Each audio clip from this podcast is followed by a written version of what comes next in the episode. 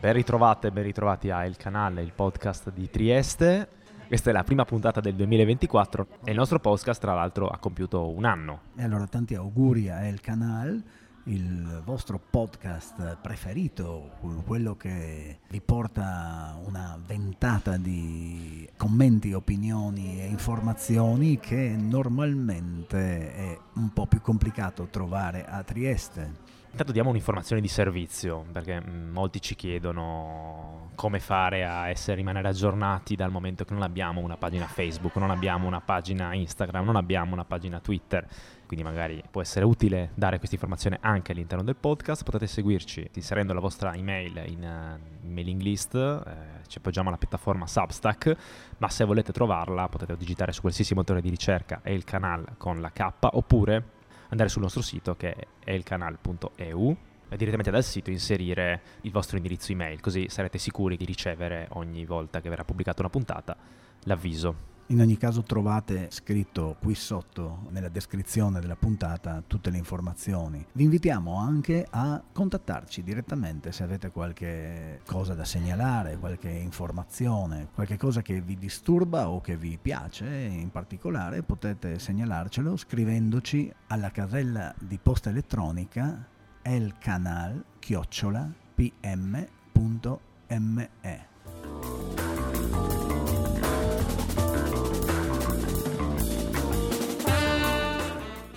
Di cosa parliamo oggi, Stefano?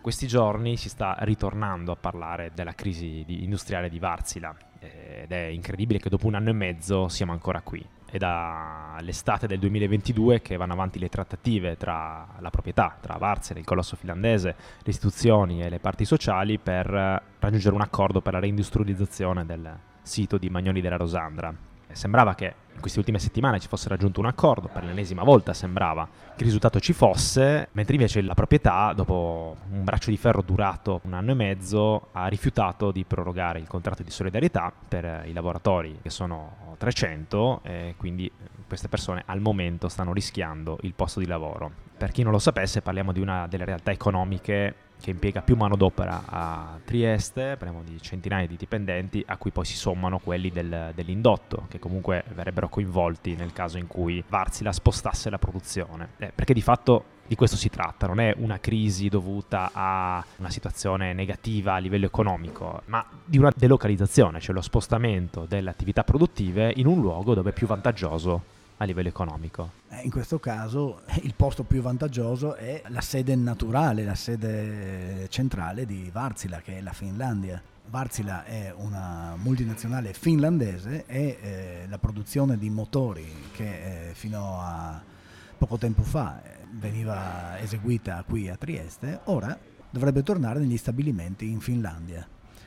Quindi non una delocalizzazione. Una rilocalizzazione, no? Ma un, sì, un, diciamo un ritorno a casa, un rientro sul territorio d'origine. E dire che eh, c'è anche stata in questo anno e mezzo di trattativa una norma che il governo italiano ha deciso di approvare proprio per contrastare fenomeni di questo tipo. Sì, certo, dici, in termini tecnici non è una delocalizzazione, ma di fatto si sposta la produzione in un posto dove è più vantaggioso operare erano gli ultimi mesi, le ultime settimane anzi del governo Draghi e poco prima delle elezioni che hanno sancito la vittoria di Fratelli d'Italia e Giorgia Meloni, si approvava questa legge che in qualche modo, secondo le intenzioni dell'ex ministro Andrea Orlando, serviva per dare sanzioni più severe per chi non rispettava le procedure e tempi più lunghi per individuare un futuro alle aziende dismesse. Ecco, sembra purtroppo che questa legge insomma, sia servita ben poco in questo caso.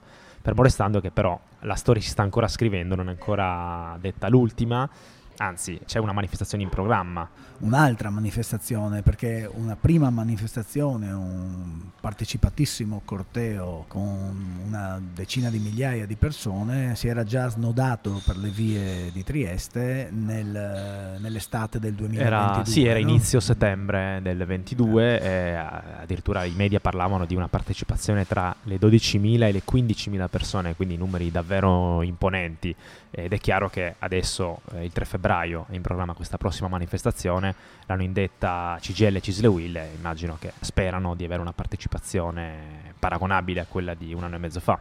Tuttavia, quello che si è osservato fin dal primo momento di questa vicenda è l'estrema determinazione e eh, rigidità eh, di Varzila. Cioè, fin dal primo momento la proprietà aveva ben chiaro che eh, dello stabilimento di Trieste non sapeva più che farsene e quindi il trasferimento della produzione, solo della produzione, perché al momento sembra che il reparto ricerca e sviluppo resti ancora qui però diciamo che la gran parte in termini numerici dei dipendenti rischiano al momento il posto di lavoro. E quindi che dire? Eh, boh, da una parte abbiamo l'azienda che fa l'azienda.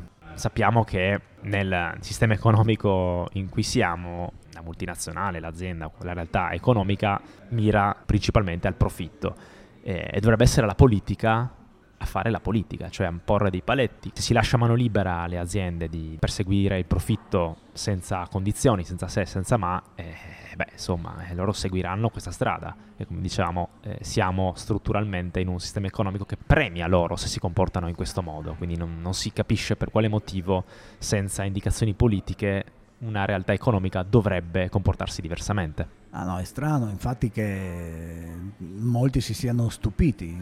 La funzione di queste grandi aziende, di questi colossi, mi viene da dire di questi predatori, è semplicemente quella di fare profitto a ogni costo. Qualcuno si appella all'etica, all'etica sociale delle, delle aziende, ma figuriamoci, queste sono mh, favole che forse esistono in qualche isolato reame industriale di qualche manager o di qualche amministratore delegato illuminato, ma sono minoranze, sono eh, anzi sono casi, sono casi, isolati, sono eccezioni che proprio confermano la regola. Sì, possiamo pensare a so, casi come Olivetti, insomma, per, per, pensando a queste grandi realtà economiche illuminate, però è chiaro che appunto se ce lo ricordiamo a distanza di tanti anni è proprio perché erano delle eccezioni. Ed è incredibile comunque che davanti a questa situazione tutta la politica, eh, tutta la politica di governo, soprattutto per esempio di Walter Rizzetto, Walter Rizzetto di Fratelli d'Italia, che è il presidente della Commissione Lavoro alla Camera, che ha parlato di massimo impegno per salvaguardare i lavoratori, o ancora gli amministratori locali, Federica, Di Piazza, che ha detto no, non bisogna fidarsi qui di Varzila, via dicendo. Ecco, tutti questi politici di centrodestra in questo caso, è curioso perché si stracciano le vesti davanti a un comportamento di un'azienda che fa gli interessi del, permettete questa parolaccia, del capitale, cioè gli interessi del, dell'azienda di, di, base, mentre poi sostengono politiche economiche che vanno esattamente in questa direzione, perché insomma il centrodestra, da che mondo è mondo, comunque una, un approccio neoliberista, quindi incentiva anche il fatto che l'azienda miri al profitto senza paletti di alcun tipo. Quindi ecco, stupisce che tutte queste persone si stracciano le vesti, appunto, piangano lacrime di coccodrillo, appunto, dal mio punto di vista, perché poi di fatto sostengono politiche economiche che vanno in questa stessa direzione. Permettimi però, però di dire che non solo la destra sostiene politiche neoliberiste, ma ormai anche una certa parte definita progressista non si sottrae a questa fascinazione del profitto e del capitale a tutti i costi, insomma, anche a costo di, di tante perdite di posti di lavoro e di dignità delle persone, diciamo, perché poi la perdita del lavoro è proprio una questione di dignità, cioè il togliere il sostentamento a famiglie, a, a tante persone.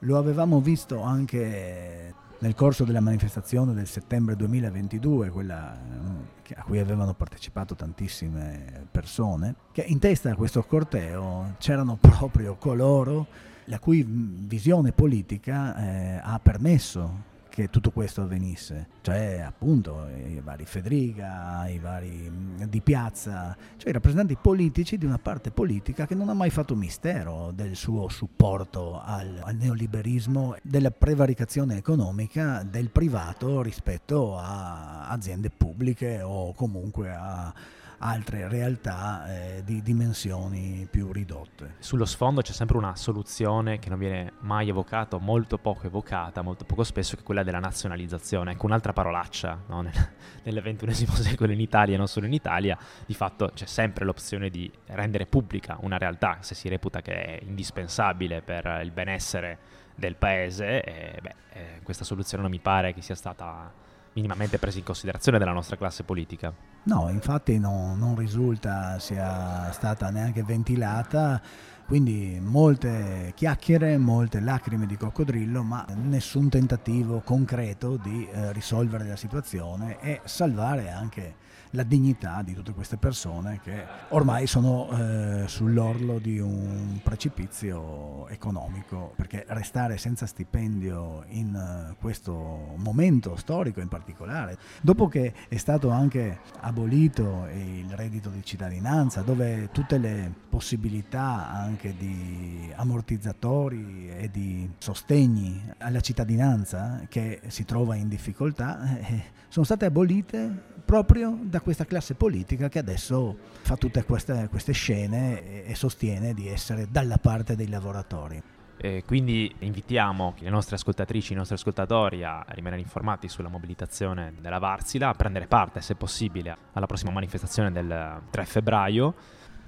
Se apprezzate quello che stiamo facendo, se vi piacciono le nostre puntate, se vi piace questo podcast, un modo per dimostrarci la vostra simpatia e gratitudine, un metodo molto semplice e senza costi, è quello di iscrivervi alla nostra newsletter al nostro sito elcanal.eu. Troverete lì uno spazio dove inserire semplicemente la, il vostro indirizzo email e automaticamente ogni volta che uscirà una nostra puntata voi ne sarete immediatamente messi al corrente.